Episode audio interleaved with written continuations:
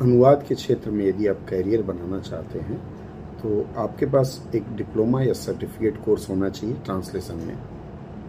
बहुत सारे विश्वविद्यालय यह पाठ्यक्रम करवाते हैं, जिसमें इग्नू अग्रणी है, बाकी भी विश्वविद्यालय हैं।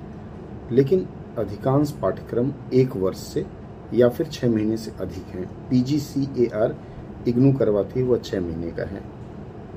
स्टाफ सिलेक्शन कमीशन का अगर विज्ञापन उठा करके देखें तो उसमें उन्होंने सर्टिफिकेट और डिप्लोमा कोर्स मांगा है पात्रता में। अब चूँकि स्टाफ सिलेक्शन कमीशन की वैकेंसीज आने वाली हैं और अधिकांश ऐसे लोग हैं जिनके पास पात्रता नहीं है, ऐसी परिस्थिति में यदि आप सर्टिफिकेट कोर्स कर लेते हैं तीन महीने का तो मुझे लगता है कि आपकी पात्रता बन जाएगी। यह सर्टिफिकेट कोर्स अहमदनगर में एक कॉलेज है महाराष्ट्र के अहमदनगर में। वह कॉलेज पुणे यूनिवर्सिटी से अफिलिएटेड है उस कॉलेज में यह पाठ्यक्रम करवाया जाता है। तो यदि आप इच्छुक हैं, मेरे विचार से उसकी फ़ी भी अधिक नहीं है और सैटरडे संडे आप ऑनलाइन क्लासेस कर सकते हैं। यदि आपकी इच्छा है तो इस वीडियो के नीचे मैं गूगल फॉर्म का एक लिंक दे दूँगा। आप लोग चाहें तो उस लिंक से, उस कॉलेज से जुड़ सकते हैं और प्रवेश ले सकते हैं। ध्यान रखिए 20 तारीख आखिरी तारीख है। कुछ लोगों को एक संदेह है कि यह सर्टिफिकेट मान्य है या नहीं है। बहुत लोगों ने कहा है कि नहीं, यह मान्य नहीं है क्योंकि सर्टिफिकेट तीन महीने में दे दिया जा रहा है। देखिए, जहाँ तक पाठ्यक्रम की बात है, उस कॉलेज ने इस पाठ्यक्रम को मनोनीत करवाने के लिए पुणे विश्वविद्यालय में आवेदन किया हुआ है। मेरी वहाँ बात हुई थी।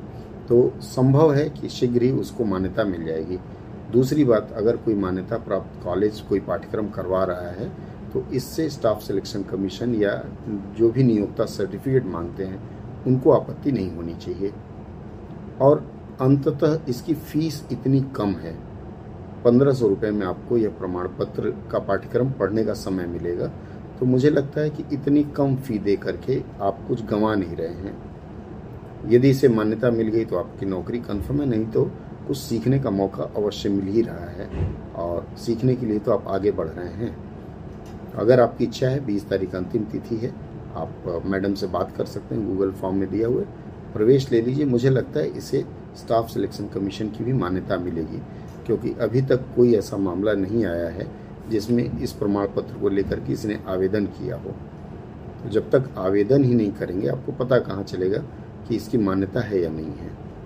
यदि आप इच्छुक हैं तो इस वीडियो के नीचे जो लिंक है, उसमें जा कर के आप क्लिक करें फॉर्म भर दें और प्रवेश की प्रक्रिया पूरी कर लें।